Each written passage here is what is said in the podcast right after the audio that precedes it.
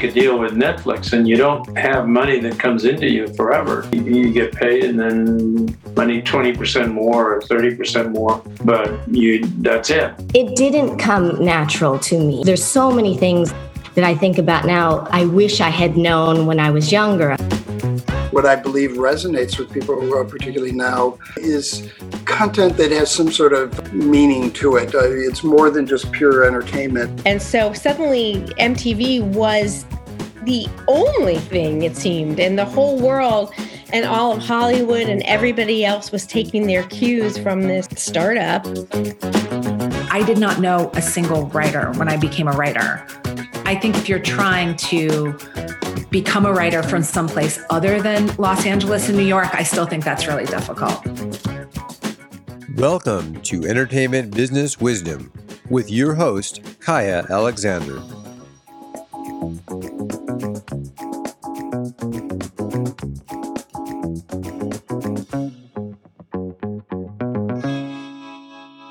Right. Welcome, welcome, welcome. I am Kaya Alexander, host of the Entertainment Business Wisdom podcast. And I am joined today by my friend Dave Rose, David Rosiak, who is now nine times produced screenwriter. We're so excited he is going to be here with us. Let me tell you about him.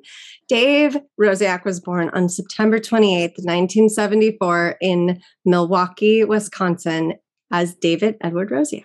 He is a writer and actor known for Leftovers, The Storm, and Thirsty. Welcome, Dave. Hey, hello. How are you? Hey, I'm doing good, man. It's nice to see you. You too. You too. We've talked recently, but I we haven't zoomed. So um, I do like your background. Your background, the, the, the sort of like blurry avant-garde thing, is cool. Thank you. Absolutely. mess with all these fabulous Zoom filters. No, it's good. Absolutely. But uh, yeah, happy to be here. Let's uh, let's let let let let let's shoot this. Let's shoot this the shit. I'm I'm excited. I'm so glad. You know, and I know that you've joined us because you're in production right now, aren't you?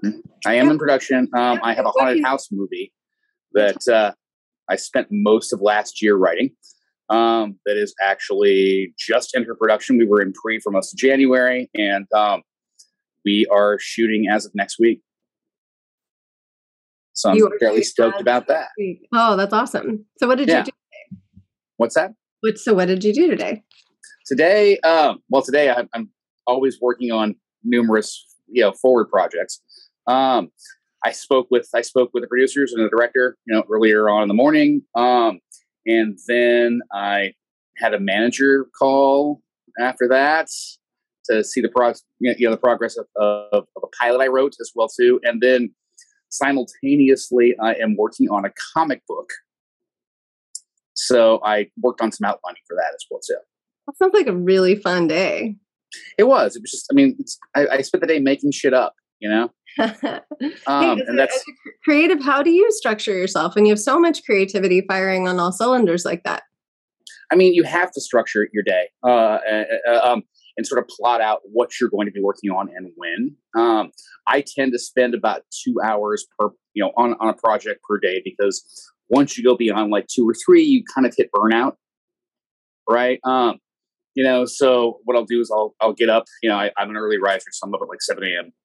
Right, and I'll work on like the most, I guess, the most looming project for a couple hours. I'll take a, a break. I'll, I'll take like a doggy play date break after that and uh, and then come back and work two hours on another one, and then two hours on another one post that. Like so, it's like a six to you know maximum eight hour day. That's a lot for creative too. To like you know hit the gas on all that. I mean, you have to. It's it's it's ultimately uh, it's it's work at the same time. Like you're, you're creative, but it's work. It's a business. Oh yeah. you have to you have to have um, some discipline. You know, that's that, that's that's the key thing. Um, I, I, I, was talking to the manager friend of mine about that recently too. Um, you have to treat it like it's a job, even though it's fun, right? Um, and even even before I, you know, was was working, I treated it like it was my secondary job. You know, until someone began to pay me for it, and then it became my primary job. So there we are. Yeah. So that kind of focus sounds like you're driven, still driven. Got to stay. Absolutely. Yeah, completely. Well, as we have been chatting about, especially for writers. I know you're full of tips and like mistakes to avoid. Maybe Sure. let's dive in and like talk some talk some mistakes to avoid. Because one of the things I know from hosting this podcast is that Mhm. for every uh, great success, there are always like failures that come along Yeah. with. it. There are things that you didn't know starting out that you wish you knew. like. Do you have any advice for your younger self? I could. I mean, advice advice for my younger self are things to avoid. Um, um, don't be a loudmouth on social media. Right, that's that, that that's the key thing I, I I've learned and learn occasionally again. Um, social media is about putting your presence out there, right? And usually, what you want to do is put forth a positive presence. Um, bitching about things, talking about movies you hate, um, going off on writers or directors you don't like, not a good idea. Um, and the reason being, very simply, you could find yourself in a room with someone someday who could hire you. And they read your shitty tweet about them. And they don't hire you out of spite. Right. I, you know, uh, again, like I'm, I'm all about talking about what you want to talk about, but save some of that stuff for personal conversations. Right be the positive person, you know, on Twitter, on Facebook, on Instagram, or whatever, um, and put forth your best self. You know what I mean? Oh yeah, no, completely. I think we've all kind of learned that the hard way. I know that I have too. Sometimes things get misconstrued as well. Yeah, absolutely. You know, I, I- I've definitely had my share of, of stupid Twitter wars and things like that. But overall, like, I think it's it's built me as a, a more positive person. And the same thing too, when you approach people in person, you want people to remember you, um, not for what you were complaining about, but for, for what you brought to the conversation. Right. You know, um. You and I actually met at the uh, writer mixer, the one Yeah, that happened last year in summer, and uh, I'm, I was, didn't know it was going to be like 200 people. there were Uh, a lot. Mr. Steinberger. Uh, yeah, there was a lot of people. I was, I was interesting, and I was grateful that you took care of me at that mixer. It was really sweet. It was a very intense mixer, not gonna lie. intense. We had name tags. There were so many of us. We had name, ta- name tags, and like most of us had not even left the house. Remember, Exactly. a group of writers who haven't left the house for like the pandemic. we're all introverted, and then we're like, oh, there's going to be 200 of us. Yeah, it was overwhelming for sure. And that was right before Delta hit too, right? Right. You know, so we were all like, "Yay, we're free!" Um, Oh. But uh, I think I made good friends out of that. I'm, I'm, you know, you and I became friends out of that. Me and uh, uh, Frank Tarzinski, who's on Twitter as Tarzan Writes, have become like besties. You know, um, and I got to meet a lot of folks I'd only ever corresponded with, you know, via Twitter, which was a great thing. and we got to find out that you're six three. I'm I'm six four You're six four. four. I'm, I'm Yes, I- yes, so I'm David and Goliath at the same time. Yeah, I'm a tall guy. that's so funny. Um, that's great. Well, uh, in terms of those mistakes, like what about for what about career stuff? Like when it comes to the actual work, the writing, the production, you know, tell me about that. I mean, uh, as far as mistakes go, or as far as to avoid. What would you tell your younger self? Never send Uh, a photo of your. well, I. I I can give you a story. Actually, I can give you a story. okay, I love a story. Um, I, uh, uh, I I worked with a former partner of mine. I've worked with two partners. I'm working with a female partner now. Before that, I worked with a male partner. He and I had written a, a pretty cool action script uh, that got a lot of notice. Right, we got read all over town. We got like we met with like people who produced the Bourne movies.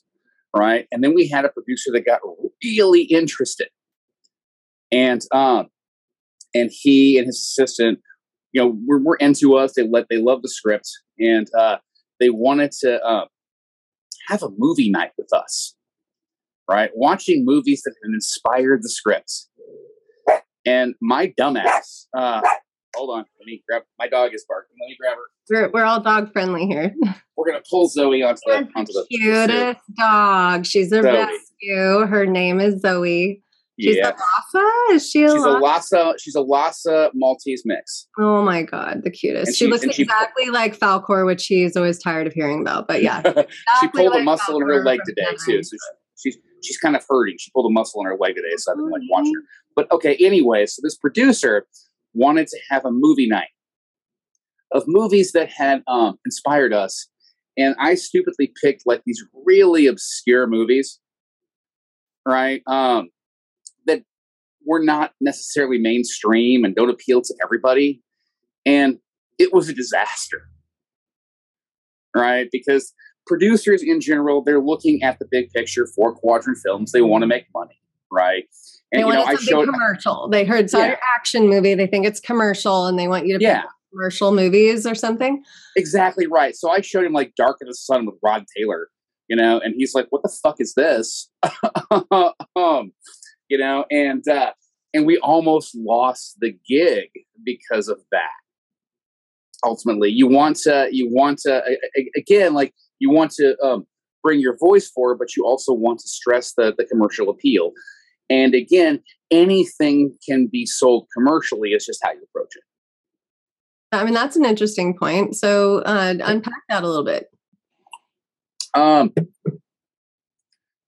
let's unpack it a little bit. So, basically, it's it's how you sell your specific story. Everyone has their own voice. Everyone comes from their own background, right? Um, but at the same point, it's packing it into a film that can that can cross appeal. Uh, easy example is Parasite.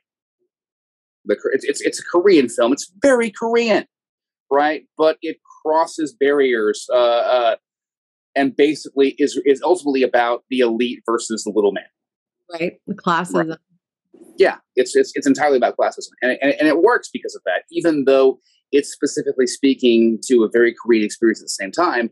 It spoke to all of us. I mean, obviously, it won Best Picture as well too. That's that's I guess the best example of it. That is a good example. The universality of a story well told has universal appeal. Absolutely. Squid Games, uh, speaking of Korean stuff, is another one, another example that, that just hit huge everywhere. You know, uh, and, and, again, universal appeal. I think that's we're all human. You know, um, I may not have grown up in like turn of the century Japan, for example, but I can watch a movie by Kurosawa that speaks to that and makes it resonate with me as some, you know, dumbass white guy in America. That's really cool. But what? Do, you, yeah, I bet you learn a lot every time you have a movie go into production. You probably learn mm-hmm. from that production and from that experience. Do you lot, do a lot of rewrites while stuff is in production? Are you one of those writers? Is the script pretty locked by the time you're going in? Tell me about your process it's been a mix. It's been a mix. Um, I have my the, the, first film I ever had made. Well, the first thing I ever made was a, an NBC miniseries, uh, four hour miniseries called Shark Swarm, uh, with like Daryl Hannah and John Schneider, F. Murray Abraham, and the director was a great guy. He was uh, he had been uh, William Friedkin's former uh, director of photography. He shot Cruising. He shot To Live and Die in L.A. Um, and we really hit it off. So he flew us to set right? And we were doing on-set rewrites every day, right? Based, I mean, again, you things will change based on just on practicality. Like we don't have this set, we have this. What can we do with this, right? Um, so that was trial by fire. It was was us, you know, literally working on set, uh, taking a laptop over to the side and rewriting a scene on the fly. You know, whereas I've had other projects where the script was locked and they just went with it. I personally like to be as involved as possible. Right? Um, because if you run if you run into problems, I'm there. I'm there to fix them for you or to give you alternatives. Another day is here and you're ready for it. What to wear? Check. Breakfast, lunch, and dinner? Check. Planning for what's next and how to save for it? That's where Bank of America can help. For your financial to-dos, Bank of America has experts ready to help get you closer to your goals. Get started at one of our local financial centers or 24-7 in our mobile banking app. Find a location near you at bankofamerica.com slash talk to us. What would you like the power to do? Mobile banking requires downloading the app and is only available for select devices. Message and data rates may apply. Bank of America and a member FDIC. Yeah, so yeah. Sense.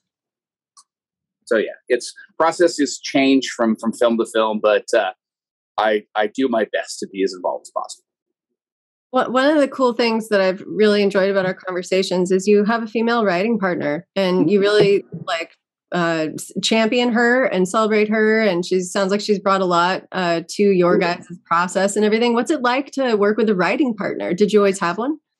Well, let me, let me, first name her so that, that she gets oh, out Lauren, there. Right? Uh, her name is Lauren Kincheloe. Lauren. Um, she's a former uh, stand-up comic turned writer. Um, and uh, I'll get into how I met her in a minute. Basically, we have a pretty great process ultimately. Like I met Lauren at uh, at a friend's birthday party in the Valley here in, in LA. And like everybody else I ever meet in LA, she was like, Hey, I, I did a short film. And I said, Cool, let me watch it. And I watched it, and you know, um, you see a lot of short films made by folks that are just kind of okay or fine or whatever. Um, hers was incredibly well written and gripping, and she starred in it too, right? And I was really taken with it. And so I had uh, I had at the same time been writing a, a feature with a female protagonist, and uh, and I'll just like fully own this. Like I'm a good writer, but the, at the end of the day, I'm still a dude, right? Um, I don't have the POV of a woman. Um, so I approached Lauren and said, "Look, I love what you did. Would you like to work with me?" You know, um, and, I, and I pitched her the script idea, and she loved it and and brought so much to it, and also brought because of the stand up comedy stuff, she brought an amount of humor to a serious script that really really helped out. So, um, and we've been working together for like four years now, so we've kind of developed a, a very similar voice right? We can, we're, you know, we're, when we're working together, for example, we, I mean, we outline everything and it's clear kind of who wants to tackle which scenes first, you know, so then she or I will write like these scenes and then we'll send them to each other and then polish from there, right? So the voice remains the same. Yeah, that's really interesting. What about the business collaboration side of like how you guys came to an agreement and did you like actually create a, a working contract with each other? What was your decision making there? It, we straight up just, I mean, it, it, very simple. We said 50 50. Right. Um, it's uh, uh, there. There's you know, it's we sign with we sign with management. It's 50 50 down the line. If I work with any partner, um, I don't believe in like oh I came up with 65 percent of that you know or whatever. Um, it, or it's it's all of us working on the same thing, right? So yeah, it's just it's just straight half down the line. Um, you know, credit where credit's due. You know, and two, if you see my tweets, um, all of my favorite lines are always written by her. You know, uh, too. So yeah, it's uh, but no, no. Uh, again, as much credit as possible. You know, I want us, I want us both to make money and to be happy with, with what we're doing. Yeah, that's amazing especially in this time of like after you know, me too and after me too it's really mm-hmm. like i talk to women i talk to men and there's still a lot of like apprehension about who do you trust and how do you trust them and yeah. what happens i know men in the industry who've been like i'm just not hiring any women it's like wait a minute that's not going to help any the, the whole cause and i'm not sure if we have any stats of like if it actually has helped um, and mm-hmm. I said stats, but I mean like you know data as like has yeah. it helped women get more work? And you know I don't I don't necessarily know. I like to hope that we're going that direction in the long term trajectory. Yeah. Uh, for gender inclusion, but I think we're we we are not there. At least in the Annenberg report that comes out, that should be due out anytime. You know, we agreed. Yeah, we tend to not be there to the 50-50 yet with your experience working together mm-hmm. would you talk about you know not ev- not everybody knows like what a writer's step deal is. What do you, when do you get paid and at what stages of payment does that happen? And you know could you talk about that a little bit? Because i think for people who you know want to work in the entertainment mm-hmm. business work as writers they don't necessarily know. It would be helpful. Sure sure absolutely. There are basically three steps three broad steps to any contract. Um, when you sign a contract um, usually it's an assignment because assignments are about 95% of what you do in this town. Um, you get a commencement, a commencement check. Um, by that point, you've already turned in an outline slash treatment based on what you're going to do. Right. Um, so we'll jump back actually. Even before you sign a contract, um, you make a pitch. Someone likes it. They say, give me something in writing. Right. So you spend a few days, you know, outlining. I, I tend to do a beat outline and then a full treatment because I feel a full treatment is really giving you like the entire thing just pushed right out there. Um, once they like it, they, that's that's when they come with a contract. Usually at a commencement fee, which is around like thirty percent of what you're going to get paid. Right. Um, so at that point, you're looking towards first draft right? First draft tends to be the next big payment. Usually that's within about eight weeks, right? Um, then you have ensuing drafts post that, which is the final payment, right? Which is usually about five to six weeks post that. So you're looking at like a three month time period. Um, and that is if the studio pays on time. Let me let me qualify that too, because lots of them don't. What about like commencement and principal p- photography, things like that? I mean, principal photography, uh, ultimately, like at least in my experience, you're already fully paid mm-hmm. when, when when photography is beginning, right? Um, and uh, if you're there, you're there basically just to make sure things turn out right. Ultimately, like uh, I mean, like I've been lucky, at least in my career, that uh, on the films I've worked on, I have befriended people in in the accounts department, right? So I got paid pretty well on time, you know. Um, but there are guys who worked on, I know, I know who've worked on huge studio pictures that are still chasing payments like three years later. Crazy. You don't want to hear that yeah, it, it, it does happen. Chase the money. You got to befriend those people in the accounts department. precisely, precisely. Oh, so, I mean, but yeah, it's basically it's, it's basically like a like a three step process. You know, um, understand too. Um, those steps definitely include early going, writing a fucking outline, and I want to stress that to Twitter, which always argues about outlines. Um, you're going to have to do them.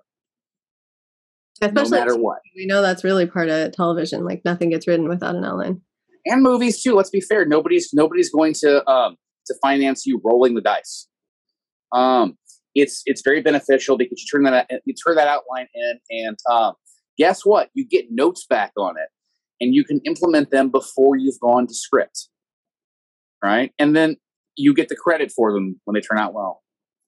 I have an interesting process. I like to do a vomit draft and then mm-hmm. outline. I like to do like an exploratory who are these people and what are they doing and what do they care about? And I'll just dive in and do an exploratory. And then I set that aside, yeah. make a full outline, and then look at what's working. What do I mm-hmm. like? And then mm-hmm. I start to migrate the rest of it to a boneyard. And sometimes I pull from that boneyard for other scripts and future ideas. Yeah and things like that. It kind of keeps a creative like pot of where you can draw from and reference. I get that. I mean, like what we do, we, we have a, a bit of a different process. we still have our vomit process at first. Uh, uh, Lauren and I will get together and like one of us will be pacing and like just shouting out ideas, right? And we're just doing a big vomit document of like everything we think is kind of cool we want to use in this thing, right? Um, and only then, kind of once we've done that, we've made this document. We we sit we sit for like a couple of days and think about it, and then we start to do a beat outline. Um, and my beat outlines, I'm going to share this. I actually stole this from our mutual friend Eric Rogers. Oh, I love Eric. Eric, Eric, uh, for those listening and watching, um, Eric worked on Futurama. Um, he's brilliantly funny. Brilliantly um, funny. But uh, Eric, Eric taught me this, and it's fascinating. I have a um, a mirrored double closet door in my office. So my beat outlines are written in dry erasable marker on those closet doors, right? Um, with like red for the big scenes and blue for regular ones, right? Um, because it's staring me in the face. They're not super detailed. It's like, you know, interior, blah, blah, blah, this happens, right? Um, and again, this isn't like high school. I'm not, I'm not doing like defined outlines. I'm just doing beat, beat, beat, beat, beat, beat, beat. Yeah, and it stares me in the face, and, and whenever I walk in there, it's like, okay, David, get to work. Yeah, that's so cool. I, I love that idea. I'm a wall thinker too. Yeah. I, I, didn't know that about myself or my process, but I remember early, early on in uh, college reading an article about Anne Rice, an interview with her, and she she, yes. had, she was writing in her attic in New Orleans, and she was a big wall thinker, and she had big walls up with all of her ideas and post-it notes and everything mm-hmm. like that, big bulletin boards and whatnot. And I was like, oh my god, I love that idea of a devoting an entire room in your house to your creativity. Yeah especially your attic. How bleeding. That's amazing. Anne Rice. Oh my God. Yeah. Um, may she rest in peace. Love her to death. Yeah. No kidding. May she rest in peace. And thank you for all those amazing characters. That was so mm-hmm. cool. I love the idea of writing on the walls and have. I feel like it was what we yeah. were to do as children to write on the walls. it's so fun. I, but it goes back to like it's the best way to harvest your ideas. It, I, I, equate, it goes back to like hieroglyphs on like cave walls too. Like you're telling stories that way, and also you save money on whiteboards. You know, and um, but yeah, no, Eric, Eric, Eric did that. And I, I met I, I, met Eric for the first time a couple years ago, and, and we we talked about that process, and it was just revelatory. Me. I was like, okay, yeah, I'm gonna I've got I've got mirror closet doors. Let's do this. Isn't that cool? This is where I wish Zoom had the function of a phone and we could actually call out because I would ring Eric right now. Like we're live.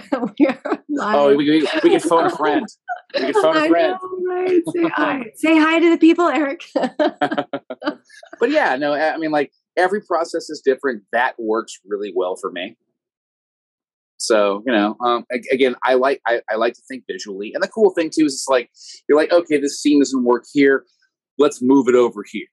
Right. I used mm-hmm. to do it with cards, but this is even better. But this is even better. I know that there's like some writers' room, uh, like for the for the big board that they're yeah, like little bitty magnets that you can move around, right? You can write on the mm-hmm. magnet and then move it around, which sounds also really smart if you have yeah. a big old big old magnetized board that you can play with that way. We just like the fun creative toys. we do. Awesome. I mean, like it's it's funny. Like I mentioned the shark mini series thing I wrote. That was where I really learned um, how well outlines help you. So I was writing this four hour thing, right? Um, and there's a whole fun story about that. I ended up having to write most of it in six days. That's a lot of coffee, man.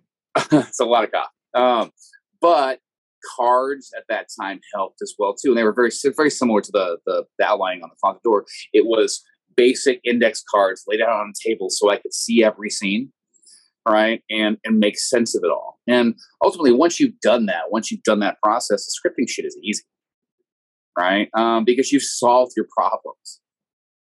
Yeah, that's a good point. No, that's a really good point. I feel like I had another place that I wanted to go with this question around your mm-hmm. creative process. In fact, why don't we just jump to why don't you tell us about some of your movies so our listeners can check them out? What are you, what have well, you done that you're the most proud of? Tell us all. My my favorite film that I've done is is actually currently streamable on um, Tubi and uh, and Filmrise. It's called uh, Hard Ride to Hell.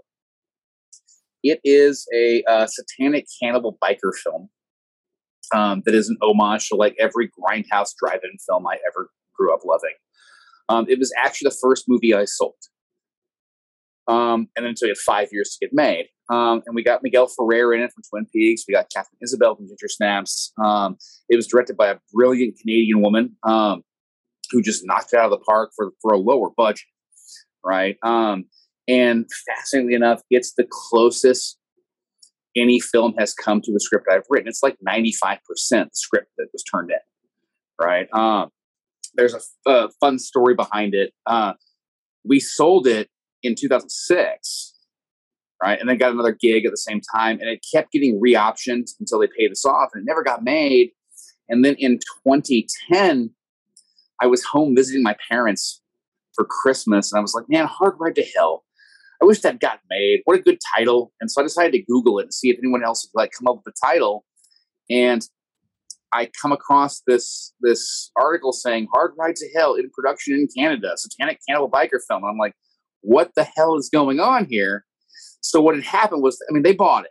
It, it had been bought, but the company that bought it um, bankrupted, and they ended up. They had a sister company in Canada that got all their unproduced stuff. And that was the one that floated to the top. And so they had just begun to make it. And so I reached out to them and I was like, hey, yeah, yo, guys, I'm the writer. I wrote this movie. And they were like, oh, well, there you are. We've been looking for you. That's crazy. Yeah. Um, and they're like, we're almost done shooting this thing. Want to come see it? Oh, that's so cool. Right. So they, I, I got to go up to Canada and see it filmed. Um, you know, uh, or the last week of it filmed.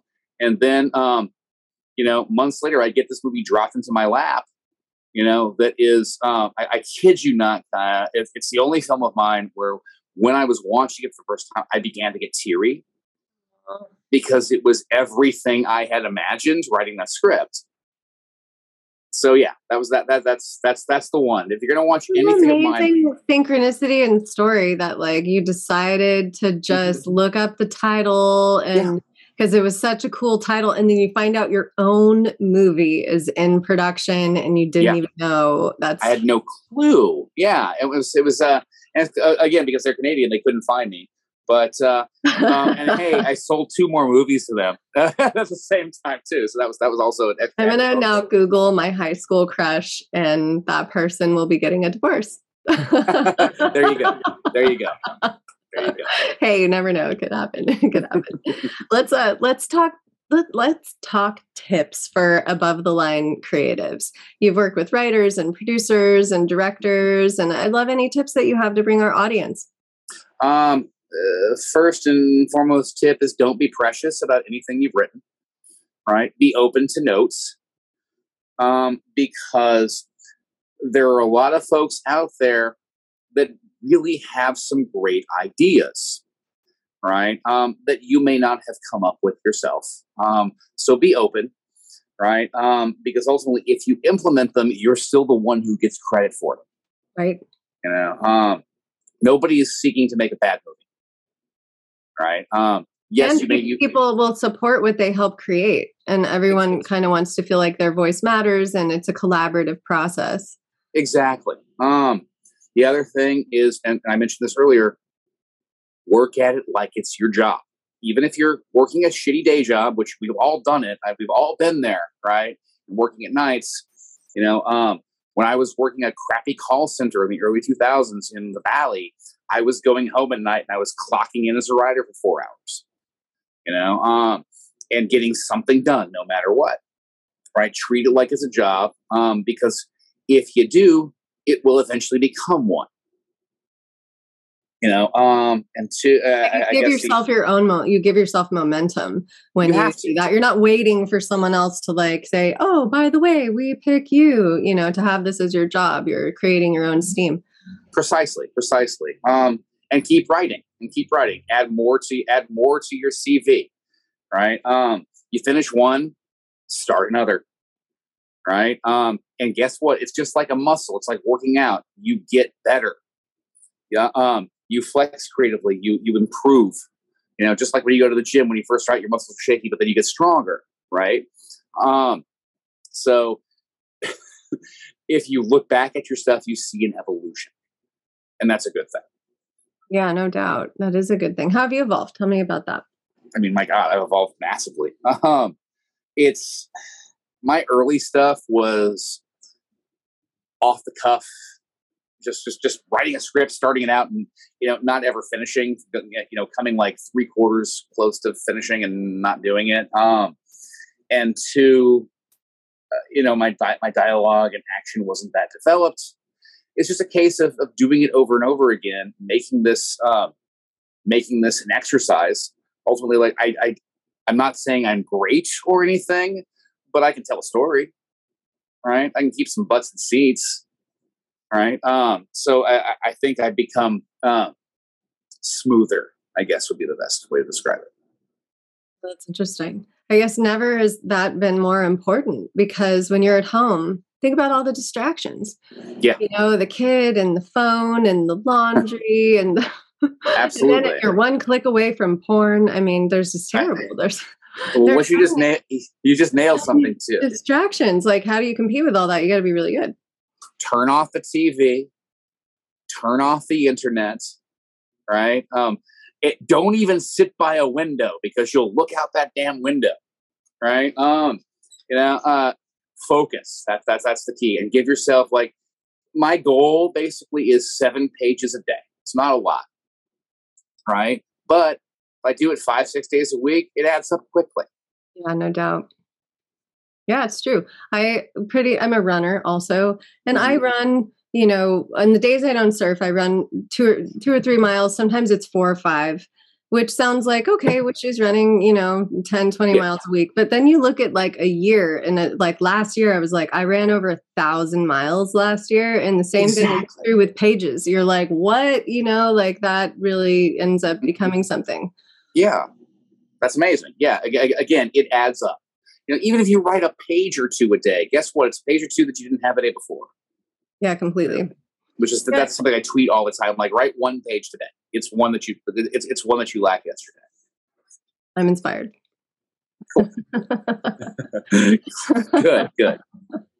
My you know my body has changed since I got into my 40s too because I need these things. I'm, I'm touching my glasses right now, and uh, I had perfect vision, and now my eyes get tired, so I get uh, eye fatigue. So I ended up flipping my whole schedule and doing a lot more work in the mornings when I'm fresh. And you don't expect that that's going to happen when you're a night owl, but eventually, you know, you find a flow with like where you're getting where the productivity is happening happening, True. so that you can tap that tap that vein. And I think I started to value it more too in midlife, where it was like maybe I had more pressure on myself when I was younger, of like, oh, I really got to do this thing, and less was happening. But now it's like, oh, I really get to do this, and I love it, and I can't wait until I get that time to put, you know, be in the saddle doing it.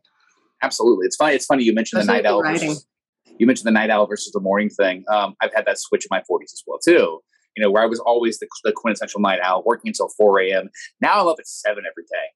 Right. Um, I tend to get the best work done in those early hours because I st- you're still you're still kind of like solo doing your stuff on your own, but um, but I tend to like that momentum of the beginning of the day more now.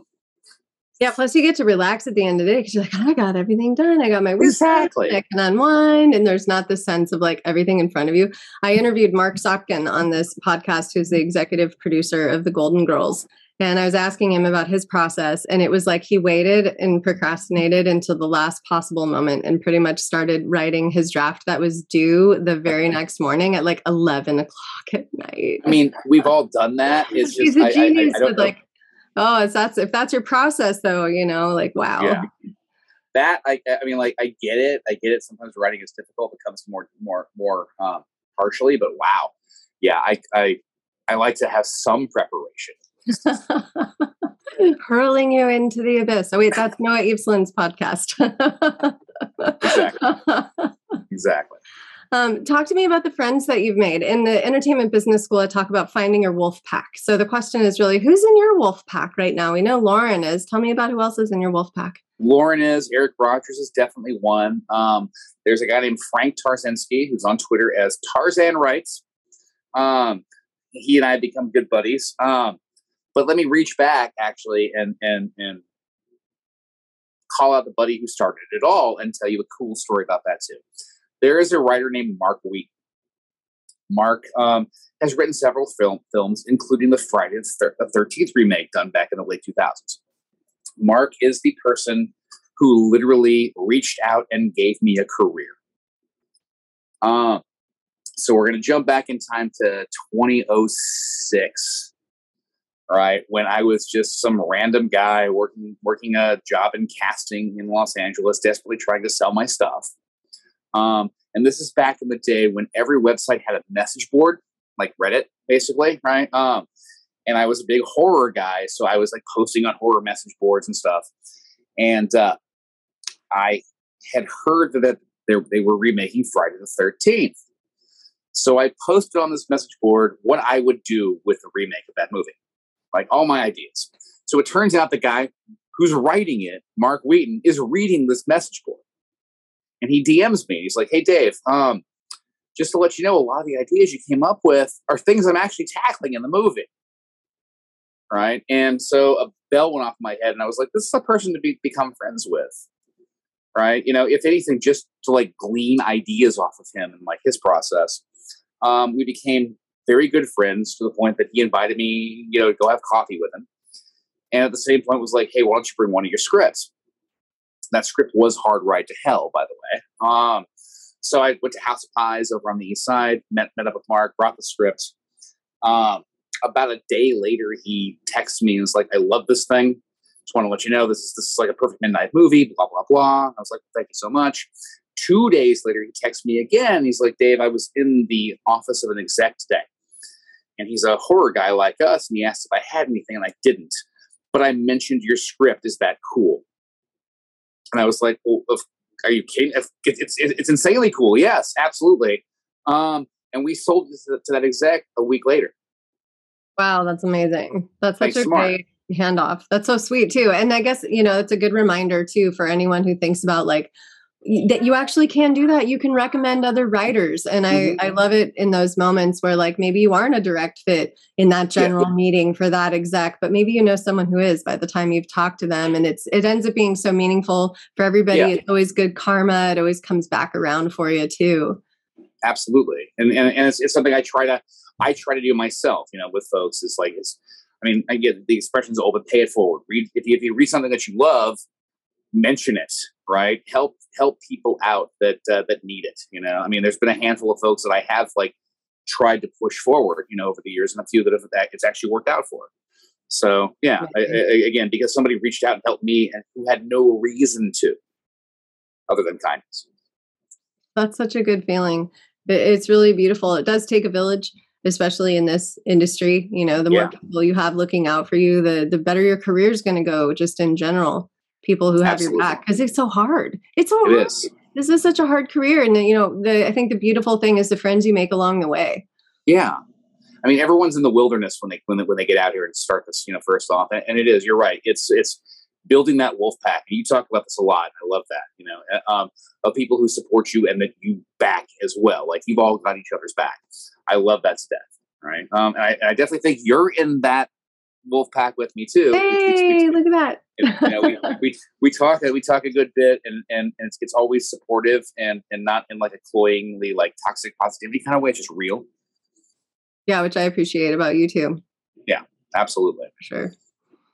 Yeah, it's funny as you were talking, I was thinking about like just even my own path about like stuff I've been wrong about in yeah. looking back of like mistakes and thinking, oh, what would I do differently? And I was thinking of this moment that I had with my boss at Inferno when I was a development exec. And mm-hmm. he and I were always putting our heads together about what were we watching? What do we like? What was good? And he got sent a screener of a movie um, from South Africa called Tsotsi. And we sat down to, watch, to watch it um, because the director had sent it to us saying, Hey, do you guys have any notes for us on this movie? We're cutting together the final version of this film and we're going to submit it to the Academy Awards. And we loved yeah, yeah. the movie but we weren't sure about the ending. And as we watched it, we were like, well, I don't know if the ending works. It tonally felt different than the rest of the movie. So we got back to the guy. We were like, look, this is a gorgeous movie. It's so stunning. It's a world we've never seen. We love this main mm-hmm. character. And we're yeah. kind of not sure about the ending. We're a little bit hitching on it.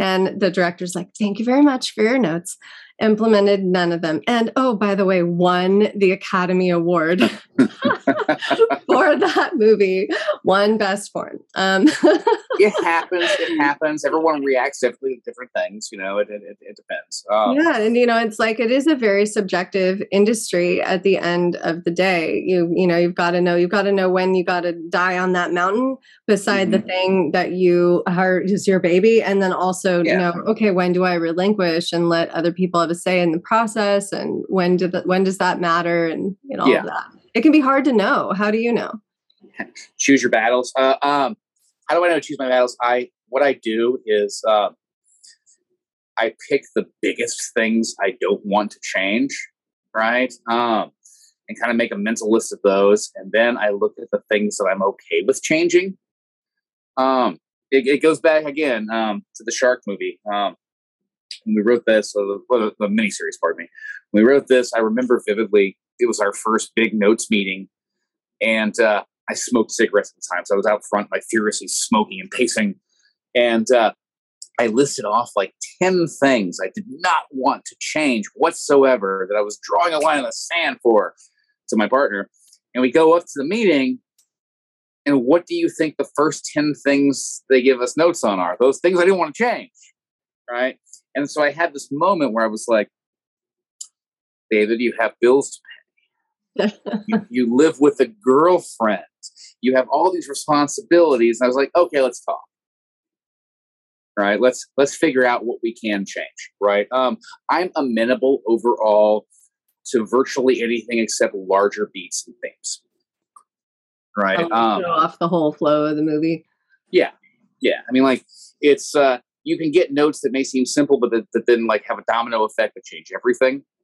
You know, uh, you've experienced it, right? Um, but uh, but overall, I, I I think When you need mealtime inspiration, it's worth shopping Kroger, where you'll find over 30,000 mouthwatering choices that excite your inner foodie. And no matter what tasty choice you make, you'll enjoy our everyday low prices, plus extra ways to save, like digital coupons worth over $600 each week. You can also save up to $1 off per gallon at the pump with fuel points. More savings and more inspiring flavors make shopping Kroger worth it every time. Kroger, fresh for everyone. Fuel restrictions apply this is sort of the William Goldman thing of uh, if somebody like asks, asks for a strange note, all I tend to do is ask them to explain it more, right? And if they can't, the note kind of goes away. Mm, interesting. I like that. Yeah, it happens a lot when you're like, oh, okay, so tell me how you want me to do that. How does that work? How does this happen? Right. Um, and, and usually, yeah, you're finding out that someone just had this random idea and then, and they just kind of blow it off. Oh, that's so, interesting. I love that. Yeah. Hey, so your next foray is into directing. Tell me what's happening with that. I'm really happy for you, my friend. it is. It is. Um, so yes, um, I'm co-directing with my writing partner. Actually, um, we're we're working on financing right now. We've got half the budget. Excellent. Um, it's a it's a it's a lower budget film. It's a confined space thriller. Kind of meets an art film. Um, I'm not going to discuss it in depth. You know what it is. um, but we're halfway there. Um, so I'm looking towards the end of the year for us to start. You know, um, I, I, I, again, this is not something I want to like uh, discuss too terribly much yet until we're there. Oh yeah, no, for sure. So, um, but I'm excited. It's it's a woman based uh, thriller um, set in a very uh, distinct milieu. Are woman based thrillers rare? I don't think they're. I, th- I think they're actually less rare um, these days. I, th- I think we've we've definitely seen um, more female leads, you know, over the last like 10, 15 years than, than we got before. Um, hold on. Sorry. Hi, Zoe. Dog's barking. Welcome to the podcast. But, uh, yeah, yeah. She was just making herself known.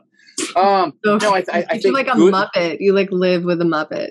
I really do. She's, she is Falkor. But no, I, I think good thrillers are, are a rarity. You know, um, not necessarily saying this is the greatest thing ever, but I'm pretty stoked about it. You know, and I feel that Lauren brought enough to it to to make it distinctive.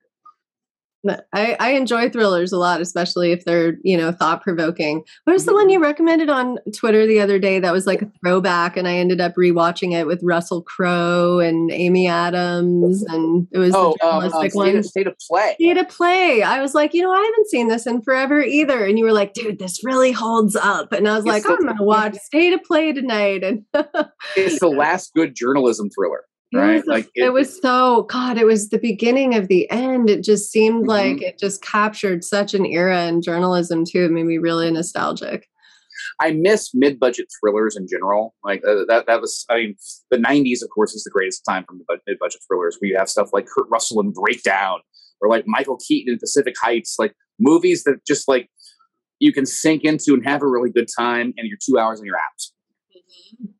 So yeah, uh, those are those are those are those are my my my uh, my personal forte. I love those stuff. It's interesting. Where all the Oscar hopefuls this year are like two and a half hours, three hours long. Yeah. A lot of them. I don't have. What was your favorite? What was your favorite movie of this of this season that we're coming into? Well, to be fair, I haven't I haven't caught up with a lot of stuff. Um, you like the last duel? I watched that one. You recommend? I liked the last duel. Uh, I think that's the most recent one I watched. I like that because that's basically Ridley Scott doing Rashomon, um, Kurosawa's Rashomon, just in a medieval uh, time period. I liked that a good bit. Um, haven't seen House of Gucci yet, so no. I haven't seen it yet. Um, yeah, the next one on my list, actually, probably. The Soderbergh film, No Sudden Move, was pretty darn good. Oh, um, I haven't seen that one that was on. It was. It was on. It was on. Every, everything I saw was on HBO Max. You know, because it was all premiering there. Um, thank gosh. I, I, watched Belfast recently, and I really, really loved it. It was so beautifully directed, and the the um, performances were really poignant. I think, especially as a mom too, mm-hmm. that era and mm-hmm. your family being all in one block and this city yeah. and this time and like you don't want to leave your family and how bad will this war really be and mm-hmm. no one mm-hmm. really knows and mm-hmm. um, it just it was a it was stunning performances and the, the little boy i think he was only nine uh, giving that performance and it was gripping it was beautiful i need to see it i need to see it and i just and i just thought of the one the one that popped in my head. I, I watched The Lost Daughter recently. Oh, that's next up in my queue. That's based on the Elena Ferrante novel, and I'm a really Correct. big fan of uh, the show that aired on HBO. That were was the uh, um, beautiful, beautiful, beautiful. It'll come to me the name. We'll I know you're talking about. Yeah, yeah. Yeah, because um, it was all in Italian, and the actors were just phenomenal in that one as well. But The Lost Daughter is is a, a masterpiece. Um, also like anything that, that just drops Olivia Colman front and center has my attention immediately. um, it's tremendous because it's it's set up like a thriller, but it really it's a character piece, you know, um, uh, about like you know unearthing trauma. Um, so I had yeah I had the best time ever. That was great. Oh, amazing! I'm gonna have to see that. There, I read the Elena Ferrante novels after watching the HBO show that I'm now gonna kick, kick myself for forgetting the name of because I have the Italian name of it in my head. Right, uh, right. The, the, novels were so beautifully written and translated. They were so beautifully translated. No, she's a tremendous novelist uh, out mm-hmm. of uh, out of Italy. Excellent, excellent. Yeah, I haven't read. I, have I've, I've read none of her stuff, but uh, but uh, now I own it all on Kindle, so I will catch up soon. That's pretty cool. Are you a reader? I'm, a, I'm a, of course I'm a heavy reader. Novels I think any and like any, memoirs or what what what novels, memoirs, graphic novels, reading comics. Um, I don't have as much time as I once did, but I try, but I usually put down like ten or twelve books a month. Oh, 10 or 12 books a month and you haven't read mm-hmm. mine yet? Wait a minute. Yours is next on the queue. You know. Uh, oh my god, that's so funny. Um, it was it was more when my, I lived in my brilliant friend. My brilliant friend is the name of that uh, the show on HBO, and it's yes. stunning. And then they did a documentary about the making of, um, which was mm-hmm. also amazing. Came out on Amazon Prime uh, yeah. the documentary. And it's really interesting watching the Italian director's process with the actors, which is so intimate. They did a lot of training of these actors who'd not acted before. They were mm-hmm. cast, you know, kind of cold audition. And then they really, really worked with them to develop these characters before they got into shooting. And the process was just phenomenal. Even in yeah. scenes where the director would sit right next to the actress and mm. explain, mm. you know, what what now here's what you're feeling. Now here's where to go with it it and uh, what ended up being captured cool. was just amazing from that process. It sounds like they had just a great language and communication. That's, that's fantastic. I, I, European directors are very different very in that regard, right? Yeah, very different. It was beautifully shot as well. I feel like anything that gets shot in Italy, you always get that light, Agreed. and the, the, light just ripples through it, and it's compelling storytelling. Absolutely, I'm, I'm a giant mm-hmm. Italian film fan. You know, going back to to um, Fellini, you know, L'Avventura, everything. The every Dario Argento for the for the horror stuff as well too. Uh, yeah, that's so fun. Uh, yeah, it's, you're it's very very well versed. Did you like Rome? Were you an HBO Rome fan? I was big time. Yeah, I was a big time fan as well. It was just so ugh, every every single thing that came together for it to be mm-hmm. so good. Mm-hmm. The performances and the writing, and then being set at Cinecittà and all the beautiful costuming, mm-hmm. and it was just mm-hmm. luscious. It was so absolutely agree. That's absolutely one. Agree. If you guys listening haven't seen it, you should totally go back and rewatch it was the biggest budget you know show of its age. And mm-hmm. um, then it was then of course dwarfed by the budgets in game of thrones but you see sure, where where television went from there. It was really interesting. It was and, also co-created by john milius no less man who created conan the barbarian. So it's it's it's a, it's a tremendously great show. Yeah it is. Very sexy. Very sexy. it is very sexy indeed. Yeah yeah. Yeah Well, I want to thank you for your time, for joining me on the podcast uh, today. I'm so grateful. Um, well, thank you for having me.